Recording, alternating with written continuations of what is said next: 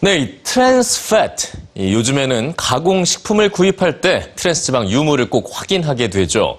몸에 좋지 않다는 생각 때문인데요. 자, 그래서 이제요, 이 미국에서는 아예 이 트랜스 지방이 식탁 위에 영원히 오르지 못하게 되기도 했습니다. 자, 그런데 이 트랜스 지방 처음부터 이렇게 미움을 받았을까요? 자, 과거 19세기 최고의 열풍 트랜스 지방의 세상으로 잠시 돌아가 보시죠. 전쟁과 프로이센 전투 등 거듭된 전쟁을 이어갔던 19세기 프랑스 국왕 나폴레옹 3세. 값싸고 오래 보관할 수 있는 기름진 전투 식량이 필요했지만 시중의 버터는 매우 비쌌고 가축 전염병이 돌면서 공급은 더 줄어갔는데요. 이에 나폴레옹 3세는 대중을 상대로 공개적인 제안을 합니다. 군인들이 값싸게 먹을 수 있는 버터 대용품을 개발하는 사람에게 상금을 내리겠다는 것이었죠. 1869년 이폴리트 메주 무리에라는 화학자가 진짜로 버터보다 값이 싸지만 맛과 영양은 버터보다 비슷한 제품을 개발했고 이것이 마가린이었습니다. 1871년 마가린은 인공버터라는 이름으로 미국의 한 회사에서 생산되기 시작했고 폭발적인 인기를 누렸죠. 이후 1902년 독일의 화학자 빌헬름 노르만은 액체 상태인 식물성 기름을 고체 상태로 만드는 기술을 개발하는데요. 곧바로 미국의 다국적 기업 프록터앤 갬블사가 이 기술을 이용해 크리스코라는 최초의 쇼트닝 제품을 만듭니다. 쇼트닝 역시 출시되자마자 사람들의 입맛을 단숨에 사로잡았죠.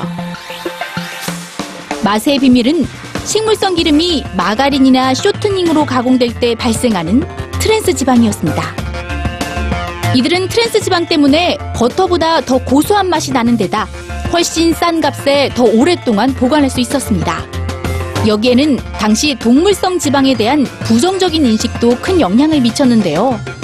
버터에 들어있는 동물성 지방, 즉 포화 지방이 심장병을 유발한다고 알려지면서 버터 대신 식물성 지방을 원료로 한 마가린이나 쇼트닝이 권고됐던 겁니다.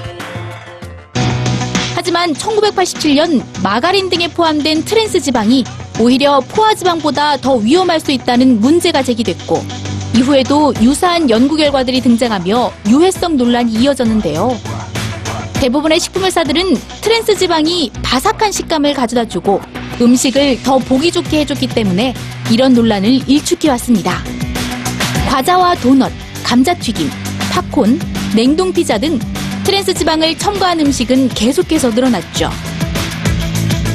그러던 2003년 변호사인 스테븐 조지프가 미국 최대 식품회사인 크래프트 푸드를 상대로 소송을 제기하는데요. 당시 인기 과자 오레오의 트랜스 지방 함유량을 공개하지 않았다는 이유였습니다. 결국 크래프트사는 자사의 모든 제품에서 트랜스 지방을 없애겠다고 발표했고 일명 오레오 사건으로 불리는 이 일을 계기로 미국은 모든 식품의 트랜스 지방 함량 표시를 의무화하게 됩니다. 이후 트랜스 지방은 건강을 위협하는 최대 적으로 떠오르며 사람들의 관심을 모았죠. 그리고 지난 16일 미 식품의약국이 트랜스 지방을 아예 안전한 식품 목록에서 제외하면서 세계적으로 트랜스 지방 영구 퇴출 분위기가 달아오르고 있습니다. 우리의 식탁을 점령해온 트랜스 지방. 과연 무엇이 대체할 수 있을까요? 심각한 고민이 시작됐습니다.